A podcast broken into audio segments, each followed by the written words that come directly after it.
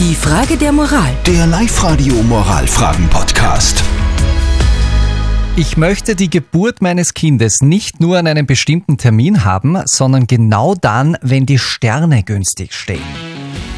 Da sagt eine Bekannte von der Sabine, die uns geschrieben hat über Live Radio AT, die Bekannte möchte also ihr Kind an dem Tag haben, wo ihrer Meinung nach die Sterne günstig stehen. Also astrologisch gesehen.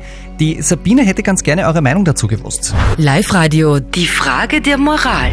Geht das zu weit, den Geburtstermin nach den Sternen zu richten? Wir haben diese Frage an euch weitergegeben, die WhatsApp-Community, und 80% von euch sagen da ja. Das geht zu weit. Den Kaiserschnitttermin nach den Sternen ausrichten ist absoluter Hokuspokus, geht gar nicht. Die Isabella schreibt, jeder Tag ist kostbar, wo man das Baby noch austragen kann. Die Natur regelt das schon, wann es soweit sein soll. Man soll sich über ein gesundes Baby freuen und nicht beim Geburtstermin herumpfuschen.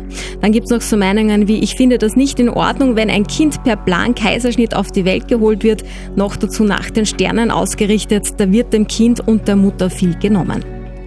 Die Frage der Moral ist immer dann erst komplett, wenn nach euren Meinungen die Meinung von unserem Experten kommt. Es ist auch heute nicht anders. Lukas Kehlin von der Katholischen Privatuniversität in Linz ist dran. Wir haben das Problem von der Sabine, diese Frage, an ihn weitergeleitet und hier kommt seine Antwort.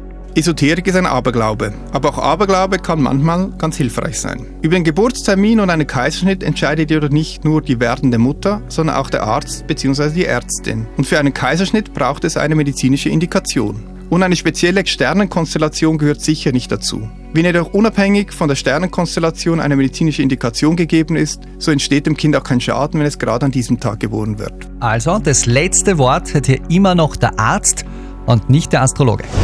Die Frage der Moral. Der Live-Radio Moralfragen-Podcast.